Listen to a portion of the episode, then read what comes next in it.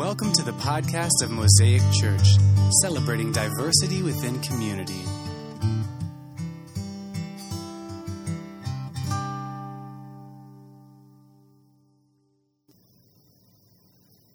When they saw the star, they were overjoyed. On coming to the house, they saw the child with his mother Mary, and they bowed down and worshipped him. And then they opened their treasures and presented him with gifts of gold and frankincense and myrrh. And having been warned in a dream not to go back to Herod, they returned to their country by another route. One of the things, let's pray real quick.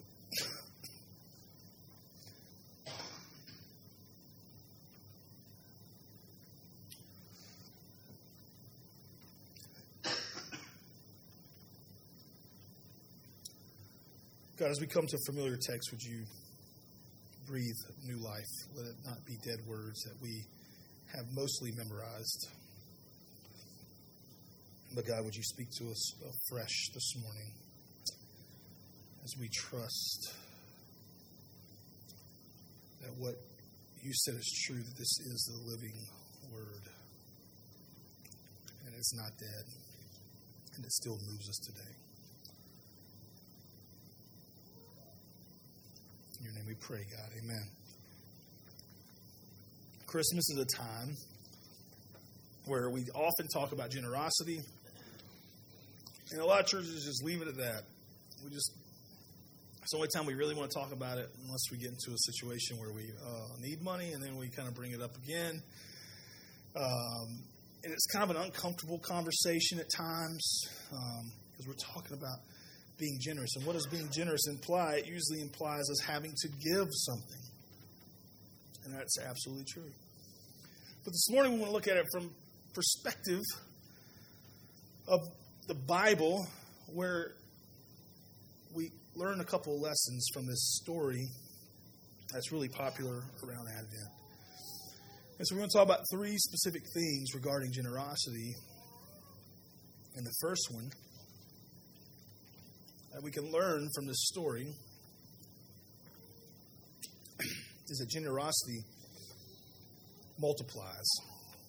Now, here's what we don't see in the story. We don't actually see generosity multiplying in the story. We could go to plenty of other places in Scripture where it does. What we do see, however, is the opposite. Uh, we see the fact that when there was not generosity, uh, nothing happened. In fact, it just kind of brought death. And so, what happens in this story is Herod believes this false narrative.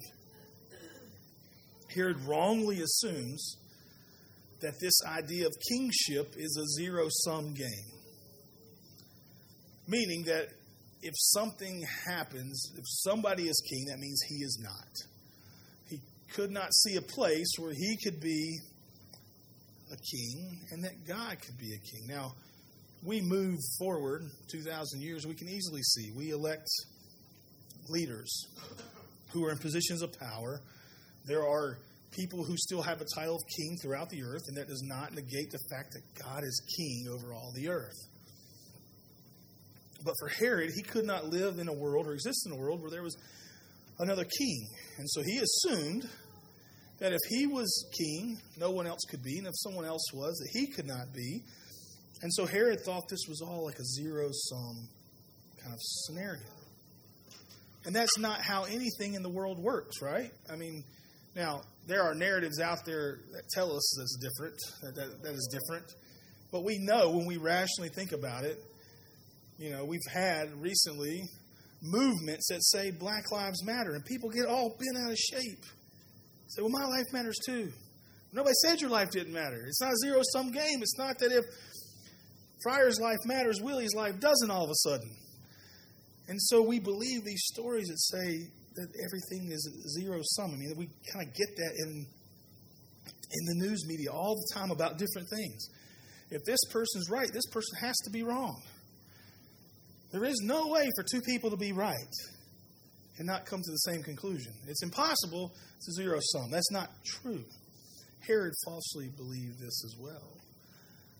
As a result, instead of being generous with what he had, what did Herod have? Herod had power, right? instead of being generous with that power, Herod tried to cling to a little bit of what he had, and it was eventually taken from him. And you can read that story later on. Herod had no intention of worshiping Jesus, we know that because the Spirit of God came to these wise men in a dream and said, Hey, take off a different direction.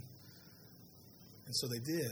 We know Herod's really ultimate idea was to kill this one king that had just been born because that meant for him that if he all got rid of anybody else that could be a threat to his power, that now he stays in power.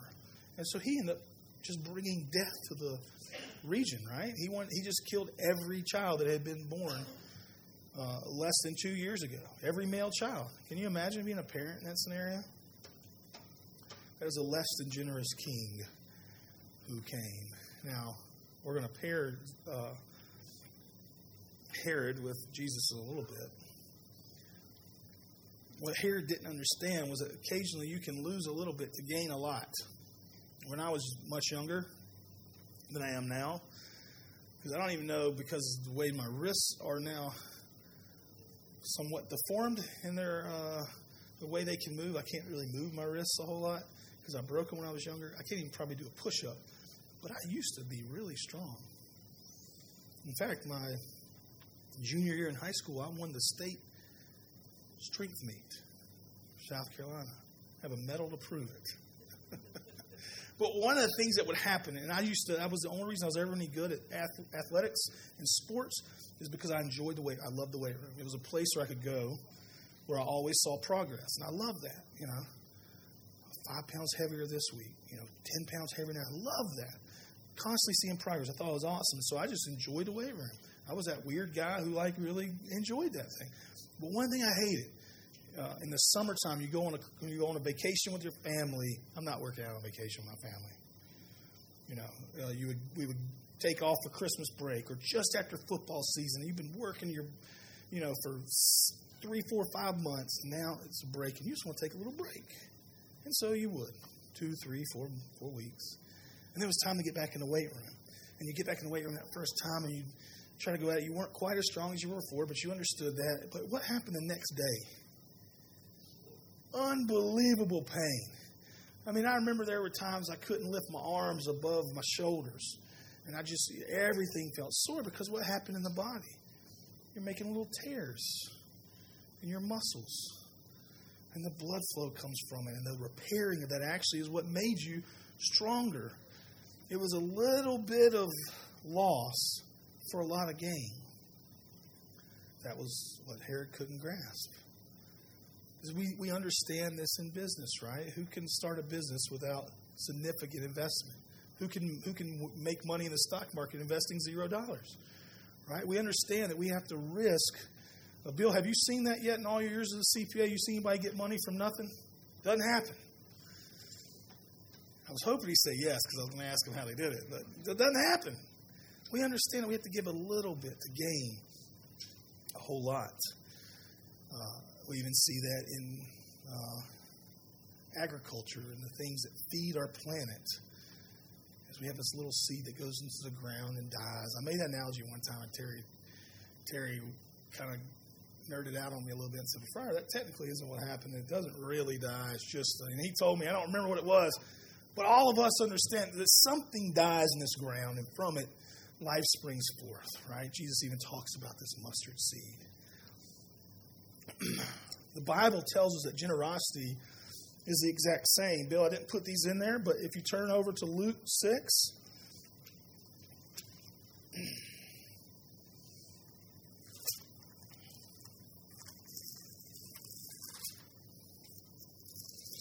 chapter I mean verse 37. So Luke chapter 6 verse 37. This is a familiar scripture. Um, so if you don't turn there, you're not going to uh, be left out. You probably have heard this before, but it says Jesus is talking. He says, "Do not judge." and you will not be judged. Do Not condemn, and you will not be condemned. Forgive, and you will be forgiven. Give, and it will be given to you.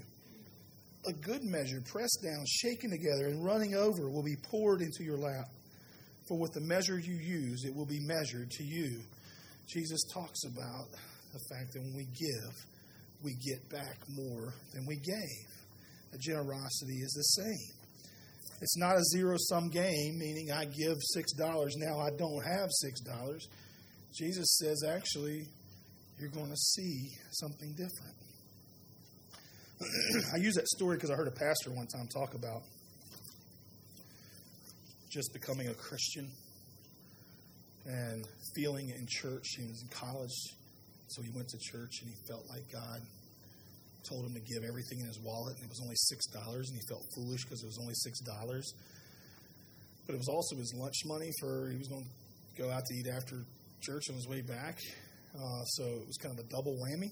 And uh, he told the story. So he's kind of wrestling with God. he's kind of this new Christian. He's feeling his conviction for the first time. And so he goes up to this lady that he felt like he was supposed to give this to. And he says, I'm sorry. And he's like, I, I just I feel like I'm supposed to give this to you. And I feel a little silly, but, you know, Uh, I feel like I got to do what God told me to do. So here's six bucks. And the lady starts crying.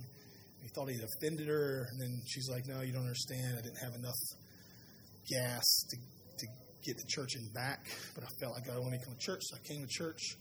And now I have money to buy gas for the way back. And like how great he felt. He said, then someone came up to me from a church, not knowing he'd done that, and invited him out to lunch. And he makes a joke. He's like, the best thing is I got something that costs eleven dollars. so, uh, but he talks about that, and, and, and we know those stories. We can tell those stories. We also see Paul talking about it in 2 Corinthians eight. Actually, I think it's 1 Corinthians eight.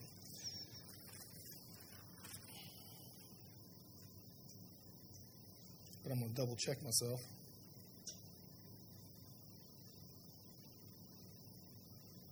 No, 2 Corinthians 8. Should have gone with my instincts.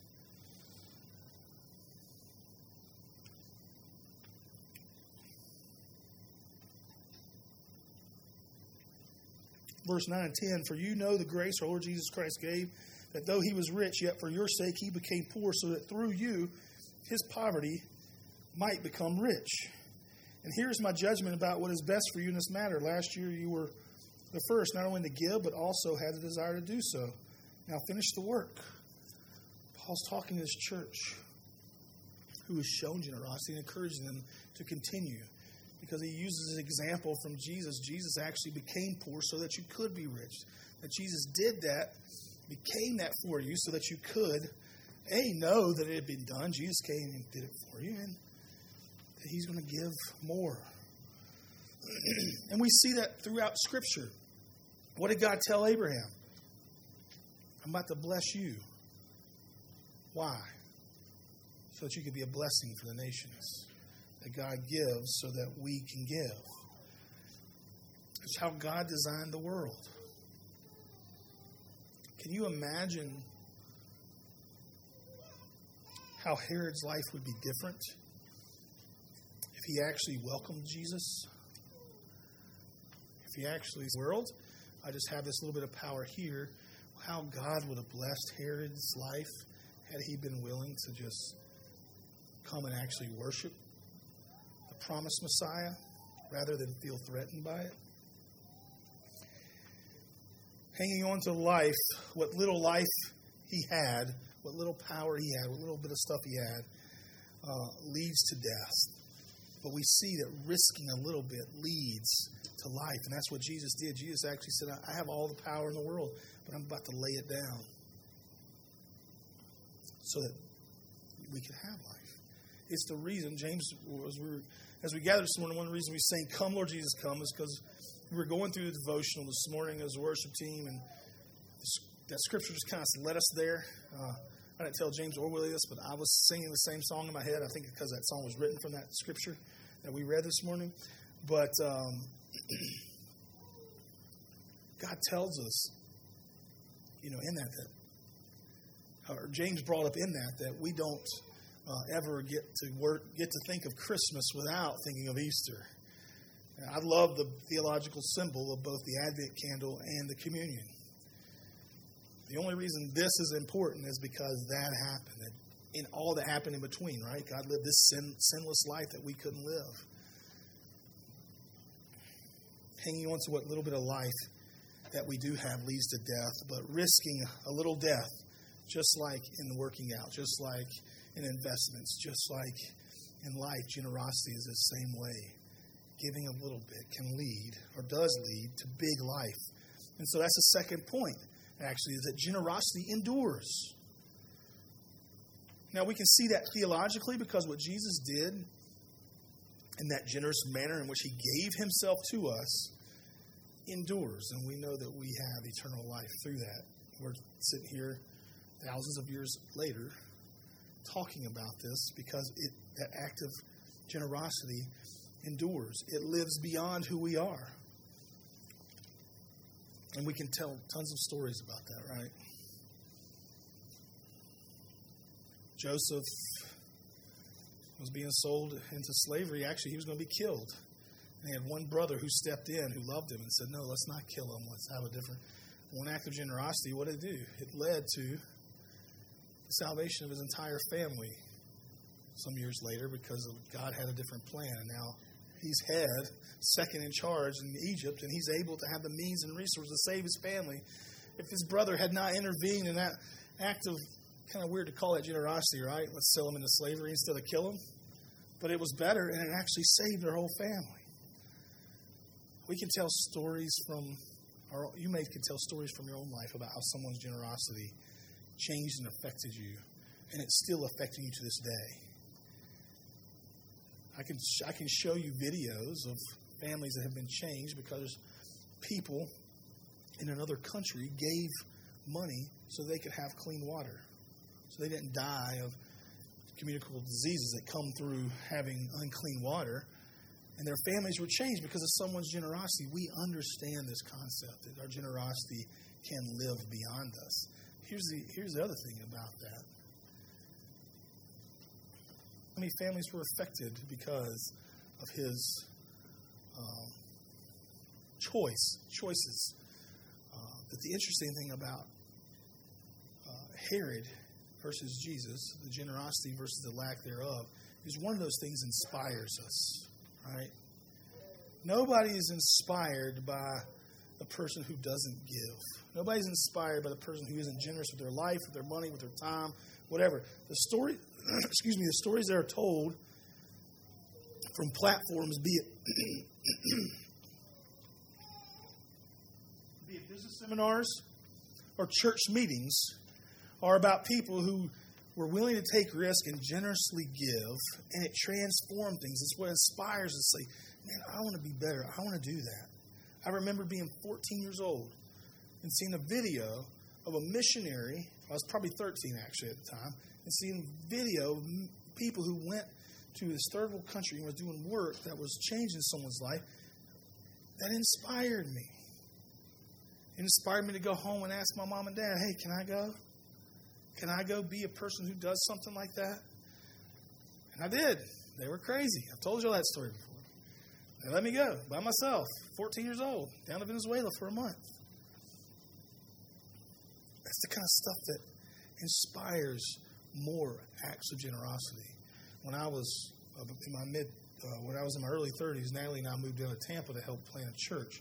And the, and the main kind of guy with his church plant had written a series of books about, and he coined this phrase called servant evangelism. The whole idea was what does it look like for us to do random small acts of kindness? And just tell people, hey, this is just one way, a simple way to tell people that God loves you. And there were stories of, in the community where this initially happened, of like, they would just pay for somebody's like meal behind them in a fast food line or in the Starbucks line. They paid for somebody's coffee behind them. There was there were like news like crews that came out and was telling stories about how for like the next three hours, like everybody just paid for the next person. Like one person's generosity inspired the next person to be generous, which inspired the next person to be generous. And it inspired it, it inspires somebody. Nobody looks at a, at a car thief or a bank robber and says, That's an inspiration. They just took whatever they wanted from somebody, very ungenerous manner. And I want to be just like that for well, I mean maybe some people do, but those aren't the people that inspire any of us, right? the people who are generous with their life because that generosity kind of endures. In the same way that Christ's generosity to come from a perfect place and enter into this unbelievably messed up situation so that we could have eternal life and live with Him is an inspiration to us. It has endured. It's what propels us. It's why we sing in that first line of that song, its name I forget, but we're about to sing it, so you're going to remember it in a second. Where it talks about the thrill of hope as a weary world rejoices. That we were weary because we could not do it. And then Christ breaks in, and there's this thrill of us hope that we are actually not going to have to do this on our own. And so, the last thing that we can say about generosity is it transforms. And this is not a Christmas time of year kind of generosity, because in the Bible, you know, we can go through scriptures, and we can we can all go to uh, scriptures in the Old Testament talk about giving one tenth of ourselves. But the truth is, God wants ten tenths. He wants the whole thing. It's not that, hey, I'm willing to give you this and that's generous. Generosity actually isn't one tenth, generosity is ten tenths. It's being willing to look at the person and work of Jesus Christ who came and said, I'm willing to give everything for these people to inspire us to be people who say, I'm willing to give everything, trusting that God's word is true and that we're not going to give into a void that's not going to be returned. That actually, when Jesus said, Give and it will be given to you, pressed down, shaken together, and overflowing, what that means is if I give my time when I don't have it, then I'm going to be able to find the resources necessary to be able to do that. God will bless me with those. And it's easy to be generous when we look at the shepherd king that we talked about last week and say, God's given to us so that we can give. That I have time only because God gave it to me. And if it's money, I have resources to give financially only because God blessed me. And it's when we begin to think, well, I've made this time and I've made this money and I've made this room on my own. And we start saying, so I can do what I want to with it. But when we realize that Jesus was a shepherd king who came and gave himself for us and gave us all that we have, can we be really generous and give 10 tenths of all that we have? And if God says, hey, I want you to do this, we can willingly do it and trust that when we give, whatever it may be, the space in our homes, the time in our lives, the money in our pockets, the ear, that we really, I'm tired of listening to people today. I've heard too much of you, you people, not you guys. But into some days, as a dad, I get home and I'm like, man, I've heard enough. And Ben wants to tell me every detail of everything that happened today as fast as possible. And all I want to do is just listen to quiet. I've had a headache for three days. It has nothing to do with him. I think it's kind of sinus related and some uh, strain in my neck. And I think that's having something to do with it. But when, but when my kids are going, I just want to be like, I just want to like put something dark over my eyes and just let hear the quiet and just but trusting that God is actually going to bless me. That if I give that time, if I give that energy, if I give that money, if I give that space, what Jesus says in Luke 6 is true. And if I give whatever it is, it's going to be given back to me, pressed down, shaken together, and overflowing. And I'm going to be honest with you. Sometimes I do. And sometimes I don't. And that's where we can very quickly just repent and say, God, at this moment in my life, I'm sorry I did not believe the truth of your word, the truth of the gospel that told me if I give, that it's going to be given back to me. And in that moment, I had a moment of unbelief, so God, forgive me. Bring me back to the truth of who you are and what you've done. And so we can come from the expected hope of Advent to the table, the communion table, remembering the death and resurrection of Jesus very quickly. I have this hope that I'm going to be better. But man, I, between here and here, I've blown it. And so, God, I need that. But I'm quickly go right back to the hope of what we gain from God coming into our world, coming into this world, showing us what it looks like to give 10 tenths.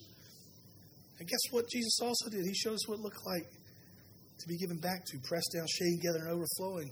Because when Jesus gave ten tenths of himself, was it not returned? Was he not given life and life to the full? Right? If we don't see that in Jesus, goodness gracious, what can we see it in?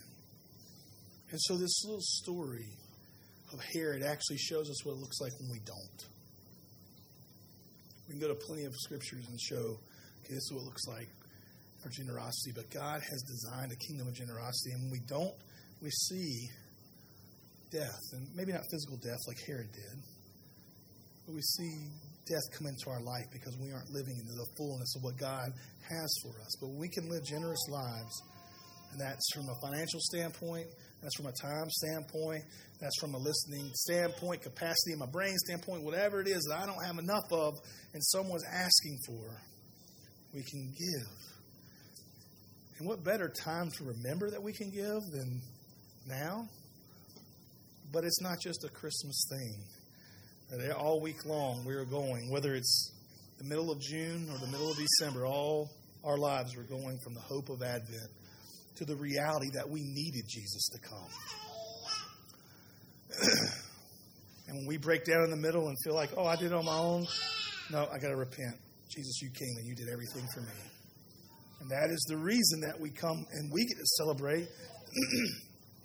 but it's also the hope that we can share with those who don't yet even know this is true. I don't even believe it. I was listening to a radio show. I mean, just another kind of reminder that there. I still get locked into the southern kind of mentality because this is where I was born and raised and lived my whole life in the southern United States. I get locked in this mentality that everybody's a believer and everybody understands the story, and they don't. It's becoming more and more and more it's creeping in more and more. And so we have to be people who are willing to share this story. Because I was even reminded, I was listening to radio the other day, like everybody was talking about a song, and it was the song "Mary Did You Know."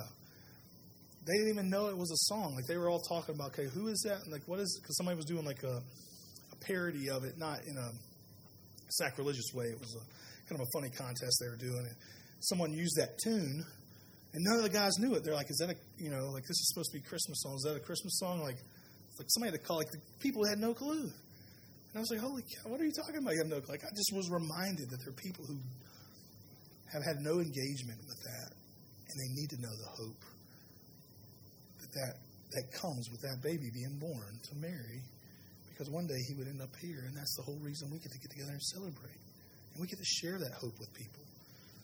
And guess what? When we are generous people, people see that because people aren't generous any longer. I don't know if they ever were. Our bend is to not be generous. And so when we are in a world that, that isn't generous with their time, they ask questions. Why in the world would you give your time to do that? Why would you help your neighbor cut his grass? Why would you, whatever? Man, it was really nice, but why in the world would you do that? Well, I wouldn't. Friar wouldn't. But Jesus lives in me, and he would and we get to tell them the hope that happens in our lives, the reality of Jesus coming into our world. And so this morning, we get to go with that idea in our brains that we get to be generous people. And we get to give us, try it. Try to outgive God and see what God can do with what you, with what you have, what you think you gave away. The pat on the back you want to give yourself because, man, I really, I really did something good today. I gave away all my time all the time that God gave me. And He's actually going to give it back, pressed down, shaken together, and overflowing. We get to walk out of here with that hope and that assurance. And so this morning, as we come to the table to thank God for doing for us what we could not do for ourselves, we get to come with that generosity, this idea of generosity in our hearts and minds. Pray that God would show you where and how you can be generous even today to help display his kingdom to someone who doesn't yet know him. Let's pray. God, if your word is true and we believe it is, you told us that we don't even know how to love except for the fact that you first loved us. God, we don't know what generosity is until we look at your son and see the model of generosity was given to us. And we really never want to be generous. We want to hang on on everything we have. But God, you've given us proof time and time again that we can't be more generous than you have been to us. We can't outgive you. So, God, let us as Mosaic be people who give ten tenths. And when we do, God, would you bring conversations from others who don't yet know you as to why we would do that and give us an opportunity to tell of all the good things you've done for us in all the ways that you provided for us. And so it's only through that provision that we can give, and may that be an inspiration that brings other people, even in the upstate here, to know you and to know your love. And it may be that they saw a bad example of it growing up, and they may not be coming back to it for they may not be coming to it for the first time. They may be coming back to it because they've seen actually the kingdom of God lived out with the people who love you. God, may we be the people who love you, who give generously in ways that inspire questions, that give opportunities to share the gospel, the truth of the gospel with others. God, we are so thankful for all that you have done and for all that you give us. And God, this morning we do lift up members of Mosaic who aren't here this morning because of pain or for sickness. God, we pray that you would be with Mary and Alan this morning, that you would bring healing to their bodies. God, that you would provide for them in the way that they need this morning.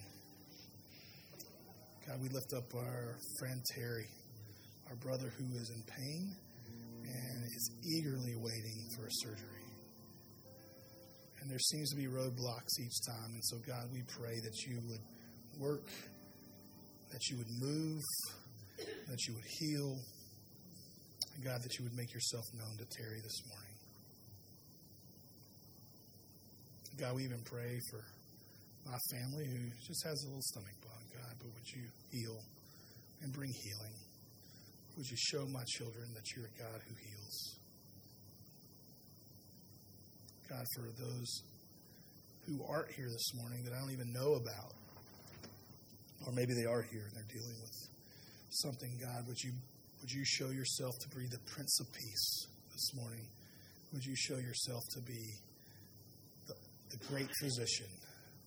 God, would you show yourself to be the King of Kings, Shepherd King, the Healer,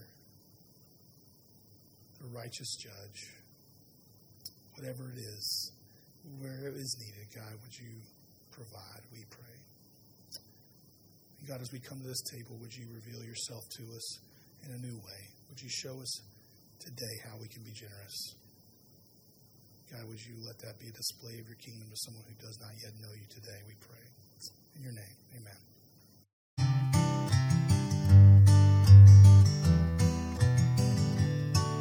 Thank you for listening to today's podcast. If you would like more information, please visit us at www.mosaicbeasley.org.